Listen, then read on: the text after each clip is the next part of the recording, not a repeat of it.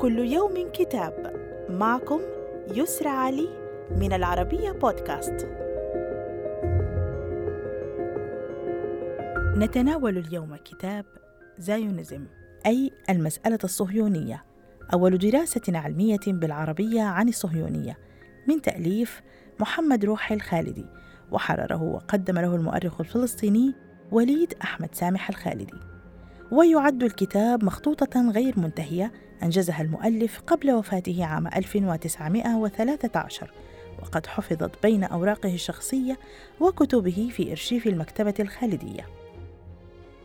يشير البروفيسور وليد الخالدي الذي عمل على تحقيق المخطوطة وجمعها وتدقيق وضبط نسخها إلى أن تحليل روح الخالدي يعكس نظرة رجل دولة عربي في الصهيونية قبيل اندلاع الحرب العالمية الأولى وقضائها على النظام الدولي الأوروبي القائم قبلها بما في ذلك الدولة العثمانية ذاتها وبروز الولايات المتحدة الأمريكية لاعبا جبارا في النظام الجديد الذي انبثق من الحرب.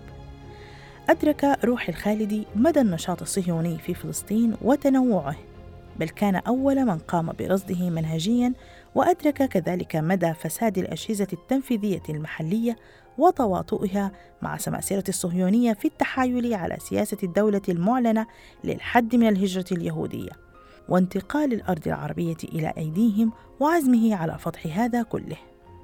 صدر الكتاب ضمن سلسلة منشورات المكتبة الخالدية، وإلى اللقاء مع كتاب جديد.